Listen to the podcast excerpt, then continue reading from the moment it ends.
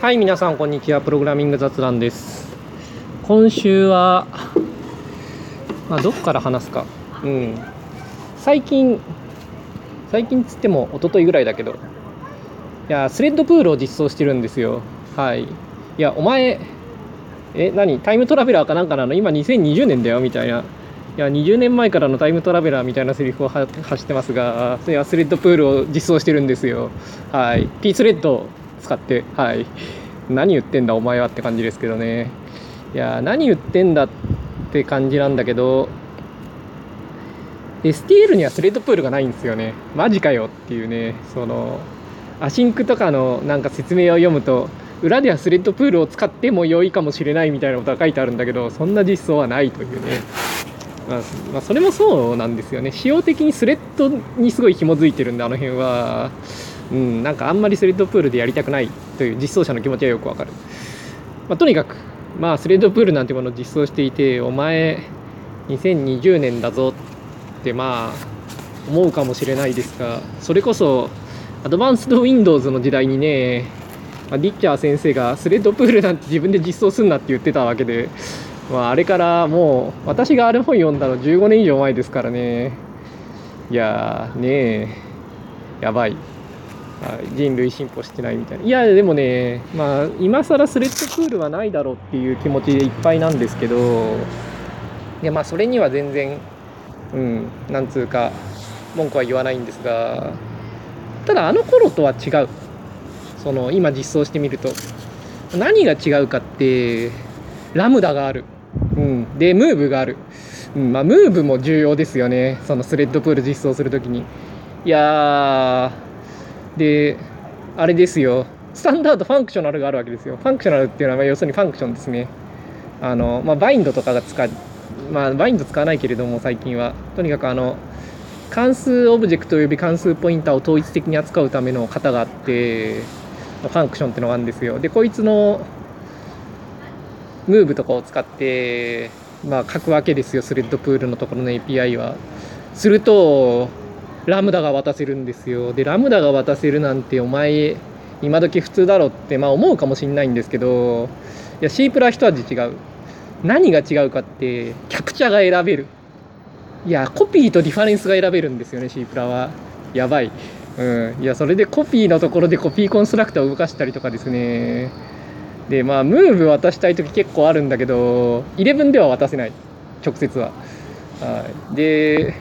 14から渡せるようになってる。いやキャプチャーでムーブすごい使いたいんでいやすごい最近14使いたいなっていう気持ちになっててまあ14使っちゃってもいいんですけどねきっと。11使えて14使えるだろうみたいな。でもまあ一応今回のプロジェクトは11でいこうかなと自分的には思ってるんで使ってないんですけど。まあまあとにかく14ぐらいまでいくとキャプチャーのところでコピーしたりムーブしたりリファレンスにしたりが選べるんですよ。これスレッドプール的にはすごい嬉しいんですよね。でまあしかも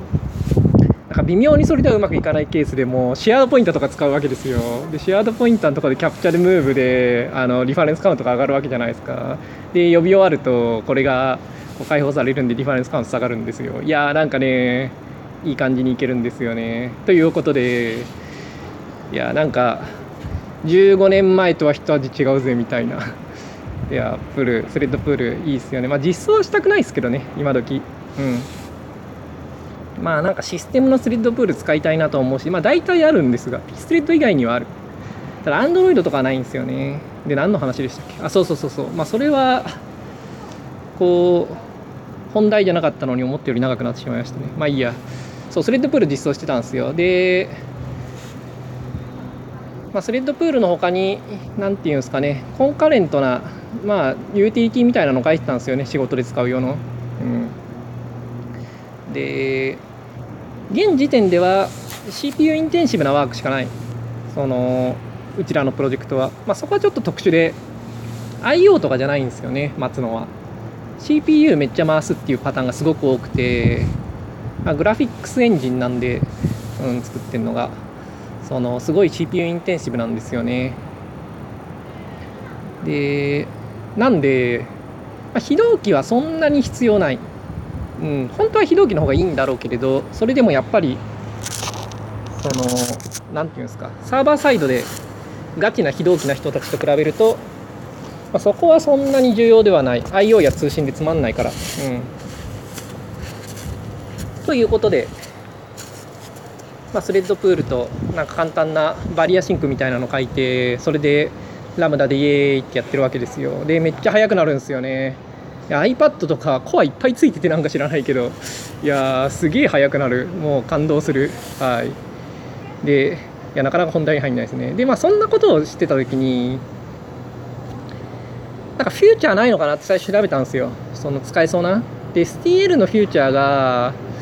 そのなんか下のスレッドにくっついてて STL の。うんでまあこれがスレッドプールじゃないと。でフューチャーは実装はスレッドプールを使ってもいいかもしれないみたいなことが本とかには書いてあるんだけど、まあ、クランの実装を見たら普通に STL スレッドだったんでダメじゃんっつって、まあ、使い物にならんと。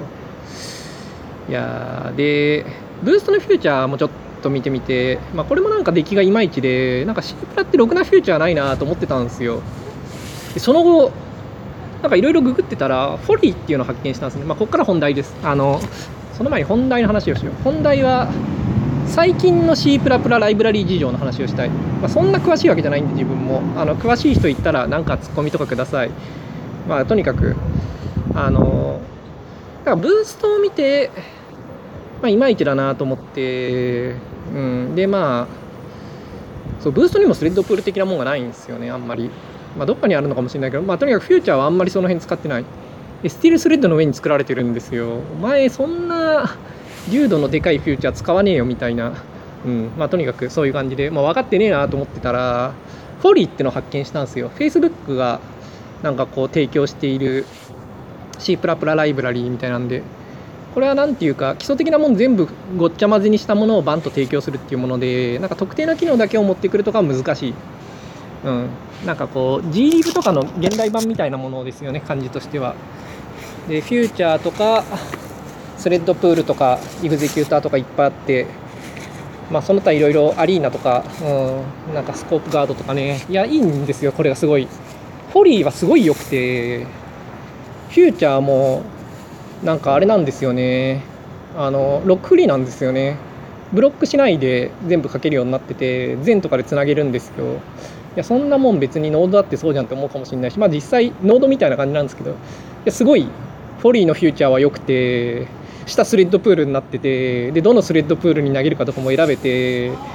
あのイグゼキューターみたいなのがついてるんですよ。だからだからその RX みたくかけてしかもそのフューチャーもなんかモナリックにかけていやなんかねすごい分かってる。あれ作ってやつ。で中の実装もすげえよくできてて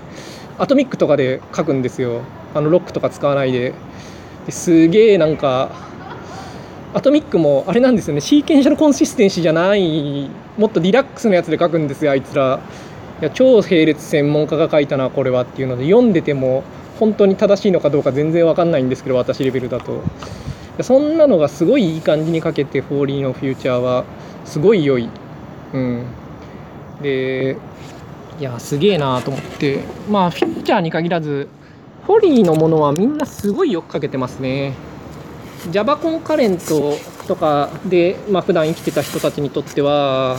ま、すごい納得ができる作りになってて。で STL 全然分かってねえなっていう思いがすごい高まる。その後クランの STL のフューチャーの実装を見るとお前っていうね、まあ、とにかくけど、うん、ホリーはすごいロックしないロックしないとかブロックしないで書くっていうスタイルで、まあ、全ての並列プレプリミティもフューチャーを返すようになってで、まあ、フューチャーに全然全然全然ってつなげて書くっていうので、まあ、ウェイトできるけどなるべくしないでねみたいなそういうふうになってる、うん、まああれですよね。そのまさにノードのスタイルですよね。いやーあれはめちゃくちゃスケールしそうですね。フューチャーも超軽そうだし。うん。死ぬほど大量にフューチャー作って、まあ、バンバンバンバンバンと投げてもまあ全然平気そうみたいな、まあ、そういうのでいやほんとね STL 全然分かってねえなと思って。でまあこの話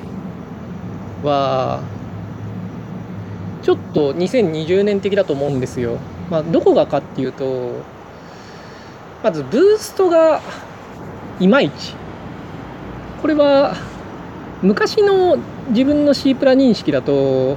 イケてるモダンな C プラっていうのはブーストが体現してたでライブラリっていうのはその機能的なやつ例えばピングとかリブピングとかそういうなんか機能を提供するのは普通のライブラリを持ってきて C++ っぽいライブラリっていうのは大体ブーストぐらいでまあいいかっていう感じだった。うん、ということで、まあ、ブーストだけ一通り見ておけばまあいいかと。まあ、STL ポーツの方とかいいのがあるよっていうこともたまにあるんですけどまあもう置いといて置いといて、まあ、ブーストがモダンな C++ って感じででブーストっていうのはすごいこうむちゃくちゃやんちゃをする感じで、うん、そのおとなしい感じじゃなくてうおここまでやるかみたいなのをゴリッと入れてくるみたいな本当に使うかどうか置いといてみたいな、うん、そういう感じの何て言うんですかね。もうモダンというか実験的というか野心的なもんだったと思うんですよ。ところが今になるとブーストはそうでもない。2020年は。まあ、ブーストデベロッパー聞いたら怒っちゃうかもしれないですけど、まず、過去の資産を引きずってる結構、で、フューチャー、なんか2つぐらいある。フューチャー1とフューチャー2とか、しかもどっちもいまいちみたいな。ええー、みたいな。なんかそういうの多いし、しかもなんかこう、それぞれのやつが連携してない、意外と。ブーストの中にこの機能があるんだけどそれを使って実装した方がいいはずなのにそれを実装しないでピンで STL の上に実装してとかちょこちょこあったりとかで、ユニットテストもブーストいまいちだなと思うんですよね。まず、なんかインクルードオンリーで使え、ヘッダーオンリーで使えない、たかがユニットテストなのに、しかもまあなんか変なマクロとかもあって、すごいインテリセンスフレンドリーでもなくて、しかもまあ、そのテストもすごい凡庸で、あなんか普通の X ユニットっぽいやつなんですよね。まあ、G テストとかと同じ感じで。で、最近 C++ のテストって、X ユニット的じゃないのが流行ってるっていう認識なんですよね。何でしたっけ？キャプチャー2がまあデフォルトになってるという認識で、これはセクションベースにかけるってやつで、これすごい良い。ただまあマクロ多いんで、私これのちょっとダサくしてマクロなしにした版をまあ趣味で書いて、それ使ってます。これすごい良くて、もうこれしかないわつか、これ世界標準にしてもいいんじゃないかっていうぐらいの自分のライブラリの出来だと思うんですけど、まあとにかく、うん。そのテストもブーストのテストはそんなに良くなかった。でヘッダーオンリーでもっといいのがたくさんあると。というわけでなんかライブプラプラのライブラリっていうのはブーストだけ見ておけば今のモダンっていうものが味わえるという時代は終わってた、うん、でブーストはどっちかというとレガシーが結構あってうん、それに引きずられてる。しかも STL の上に作るんですよねブーストは。ただ STL の上に作る結果例えばスタンダードスレッドが使えない環境で使えないんですよブーストのいろいろなものが。例えばあの Qt とか UI スレッドとそのその他のスレッドみたいなのがそのシステムのランナーみたいなものというかルーパーみたいなものでちゃんと管理されてるみたいな、まあ、GUI ってみんなそうなってるんですよね。だからそれの上で各自のスレッドとか使うと UI スレッドをブロックしたりするんでダメなんですよね。そういうのは普通はやっちゃ。システムのスレッドプールというかそういう仕組みを使わなきゃいけないんだけどそういうのってスタンダードスレッドとくっついてないんですよ大体。だからそのシステムのスレッドプールにつなげようとするとつなげらんない。いやポータブルってお前そういうことじゃないだろみたいな、まあ、結局その STL の思想っていうのはそのみんながスレッドっていうものをちゃんとシステムで実装したらそこから先は STL のスレッドさえにさえ依存して書いておけばポータブルですよっていうのは彼らの主張でこれはまあ全然現実を見てない。そのスレッドプール主体でしかもスレッドっていうのは対等じゃなくて UI スレッドとかあってとかそういういろいろな現実的な常識的な設計というか要請を全然こう考慮してなくてただスレッドってものが抽象化されてるだけと。うんということで、まあ、それの上にいろいろライブラリ作られても使えないんですよね。で、フォリーも、まあそうなってる。だスタンダードスレッドには依存してる。けど、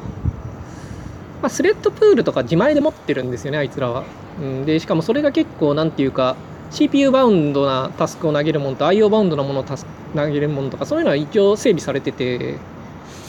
それは何ていうか全部自前実装になってるんですけど、うん、それは大体、うん、気をつければ GUI ともつながるし、まあ、そもそもフォリーはやっぱ GUI と使う前提ではなくてサーバーサイドで使う前提なんだと思う、まあ、見てて、だからまあ彼らの要望はあれでいいと思うけどいやそうブーストがだからその STL がダメな状況では使えないとかうんまあ、STL は大体使えるんですけどね、そのスタンダードスレッドだけ使えないっていうのがよくあるんですよね。まあ、そういうとこで使えないみたいな。うん、で、テストもまあ、ちょっと、無駄にリンクさせる上に、なんか機能も古い。なんじゃこりゃみたいな。で、まあ、ちなみに、ブーストの MuT なんか C++17 用のやつは結構いいのがあって、ユニットテスト。うん、これはなんかマクロフリーでうん、いいんじゃないっていう感じの IntelliSense が効くみたいなのになっててというわけでまあ次世代の Boost はいいのかもしれないけれどいやなんかフィーチャーとかねそのスレッドとかを見た時に Boost を見て C プラの現状を把握するのは良くなくて Folly を見るのが良い。で C プラプラのいろんな機能をモダンに使ってるという例でも Folly はすごいよく書けてて例えば standard exchange とかすごい使う。うん、エクスチェンジ C++ プラプラ14から入る、まあ、 swap みたいなもんですけど、まあ、すごいちょっとしたユーティリティなんですけどそういうなんか新しいユーティリティとかもすごいいい感じに使ってて Folly は。勉強になる。でしかもめちゃくちゃ lock-free なんでコードが。おおこれはプロフェッショナルが書いたみたいな。でしかも API がいい。その then then then とかで書いてフューチャーが返ってきてでそいつをなんかこうモナディックにこうちょんちょんとこうコンバートしてそのベクターのフューチャーがフューチャーのベクターになったりするわけですよ。いやーなんていうか分かってますよね。それが全部ロックフリーなんでそうそうみたいな。ブロックしないんですよ。そのフューチャー持ってきてコンバートしてコンバートしてコンバートしてっつってで最後に全つって終わりみたいな、うん、あれはなんかねすごいモダンですよねモダンっていうか RX 世代のまあちゃんとそれの発展させたものとして書かれている、うん、というわけでポリーのフューチャーすごいモダンなんですよね。で、テストもその、キャプチャーじゃないか、キャッチ2か。名前忘れました。ちょっと後で貼っときます。はい。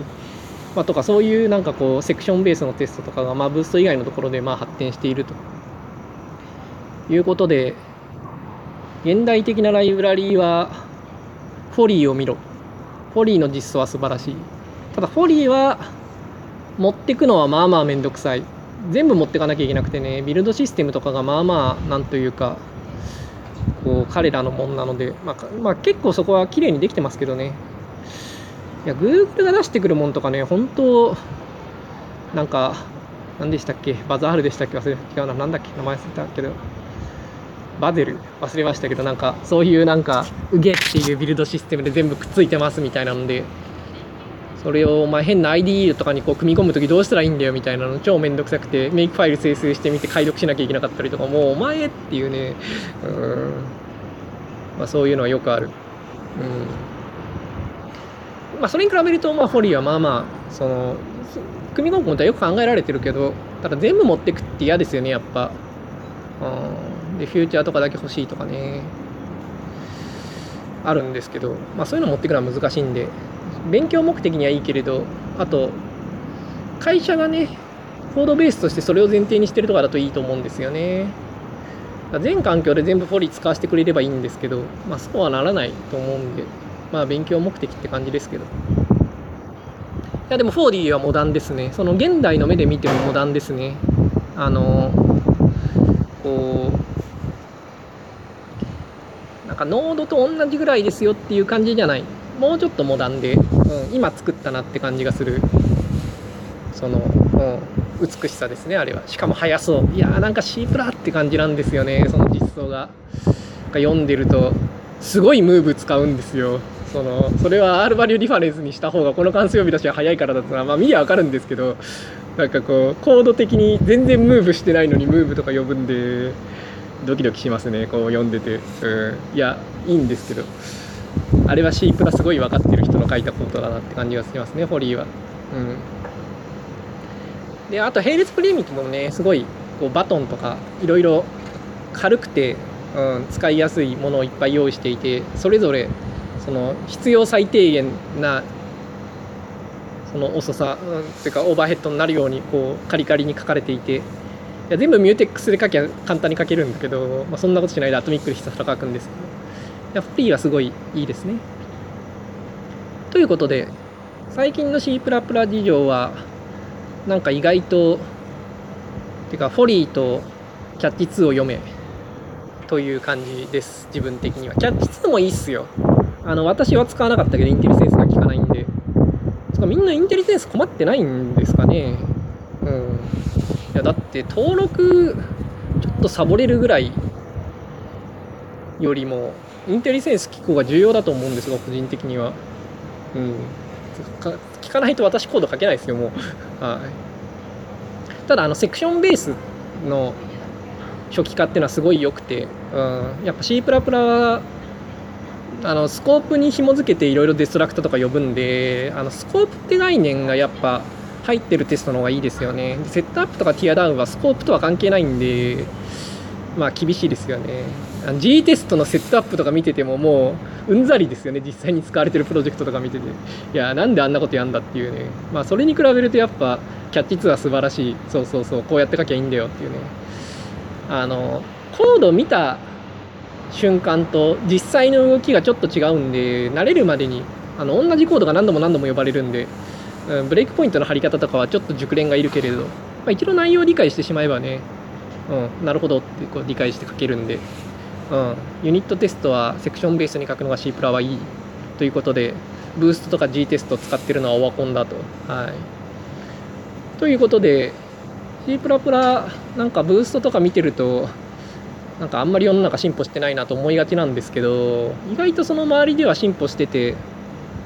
しかも何て言うんですか C プラ独自の発展をしている、うん、決してKotlin とかを真似しただけって感じじゃなくて C プラ上でベストなものっていうのを考えて作られていてこれは結構勉強になる、うん、しかも意外と他の言語に逆輸入してもいい。逆輸入っていうのはおかしいです。他の言語が真似すべきところとかも結構あるような気がする。すごいよく書けてる。ということで、まあ、C++ ライブラリー事情でした。ポリーとキャッチ2を見ろ。ブーストはちょっとどうかなみたいな。で、STL のスタンダードスレッドは意外と使えない。使えないっていうのは現代的なその Android とか iOS とかと相性が悪い。うんまあ、使えないわけじゃないですけどね。やっぱ iOS だったら GCD 使いたいわけじゃないですか、うん、そういうふうにつながってないんでね、うん、というわけで、うん、こうそれの上にライブラリ作られてもなっていう感じがある。で、うん、スレッドプールが欲しい。スレッドプールはねちなみに我々のプロジェクトでは自分は CPU バウンドなスレッドプール executor とシングルスレッドというかシーケンシャルに実行されることが保証されているスレッドプール executor の2つ、まあ、スレッドプールじゃないですけどね。 sequential executor の2つを用意するっていう感じに API 切りました、まあ、これだったらね GCD の Q にもマップできるしその Win32 とか QT とかなんかその他いろいろなスレッドプールにマップできると。ただ Android はさそう Android はさあとか言って突然なんか口調が普通になってしまいます。Android はエグゼキューターとかって Java レイヤーが持つじゃないですか。だから NDK 側ではいいのないんですよね、スレッドプール。だ結局 P スレッド使うしかない。うん、Android が意外と NDK では並列が何て言うかカリカリには書きにくい。カリカリっていうのは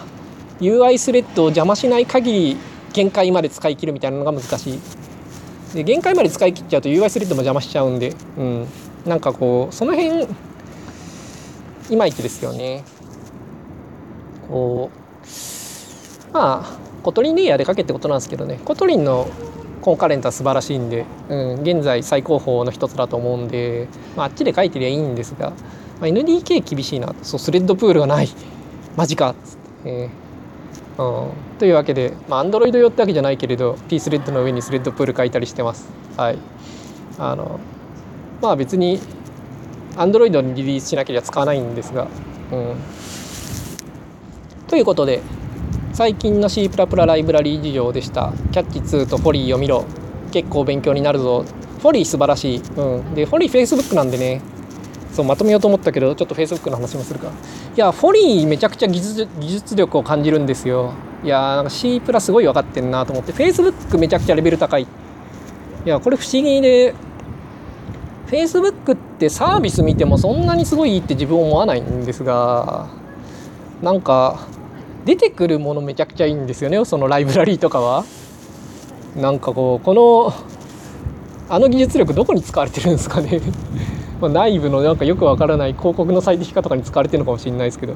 いやめちゃくちゃそのフォリーはよくできてる。あとライブラリー需要という点ではあのフラットバッファーが結構いい。あのプロトみたいなもんなんですけどプロトってなんかいろんな言語から呼べるじゃないですか。でもまあ C++ でポータブルぐらいでいいんすよって思うことも結構あるじゃないですか。でそのフラットバッファーそういうものですね。C++ でポータブルぐらいですよみたいな。しかもこの実装がいい。そのいやどうせ世の中リトルエンディアンだからとか言ってなんかダブルにキャストしたりするんですよ。そのポインターを。ダブルのポインターにキャストしたりするんですよ。うわってなるけどいやまあ大体それで OK でダメな環境はそれを使う日が来たら if デフできればいいみたいな。API 的にはそこは切れてるから大丈夫みたいなね。いやでもあの手抜きさはいいですよね。なんかこう発生してないもしものために余計な抽象化をするのはやっぱりすごい良くない。フラットバッファーその辺すごい良くて力の入れ具合がちょうどいい、まあ、ちょっとなんかいらない機能もあるけどね。ユニオン周りとかいるのかみたいな。全部テーブルにしとけばよかったんじゃないのかみたいな。まあそういうのはあるけれど、まあ、フラットバッファー小さいし持ってきやすい、うん、プロトよりいいですね。その C++ 内で使う分には、うん、ということでうん。フラットバッファーはなかなかいい。フラットバッファーねその使い方ドキュメントとかそんなしっかりしてない。まあ多少あるけどあんまなんだけど使って間違った使い方するとアサートで引っかかるんですよ。でそこでばっかで見るとコメントが書いてあるんですよね。ここのアサートで引っかかった人は多分こういう風な使い方をしてるわ。それは間違いだみたいなことが書いてあってああなるほどって。いやなんかねああいうのいいっすよね。その使う人の視点にパッて書かれたソフトウェアって感じで。というわけでフラットバッファーキャッチ2ポリがいいぞっていう話です。ということで C プラ意外と楽しい。でラムダやっぱ入るとねいいですよね。いや STL の並列がねあんななのは本当にがっかりというか残念でもうちょっとね下のプラットフォームの多様性というものを理解してなんかスレッドとかミューテックスで抽象化すればいいっていうんじゃなくてその要素の事情を少し上のレイヤーで吸収できるように作っといてくれないとやっぱ厳しいんですよね C++ みたいな変なところでよく使われる言語は。うん、ただまあ、うん、STL は厳しいとはいえそのうん。ラムダがあるんでね。このラムダのキャプチャーのいろんな操作でマルチスレッドのいい感じのコードを書くのはすごい何て言うかエキサイティングですね。おおこんなにうまく書けたぜみたいな。キャプチャーのねアンドをつけるかつけないかとかでいろいろ制御するのはやっぱね C プラですよねあれね。うん。いやというわけではい。最近の C プラ事情でしたポリキャッチ2そしてフラットバッファーがなかなかいいぞ、まあ、フラットバッファーは最近の C プラプラ事情とは違うかもしれないけど、まあ、C プラプラのライブラリ結構いいのがある昔より、うん、という話でした。それではまた来週。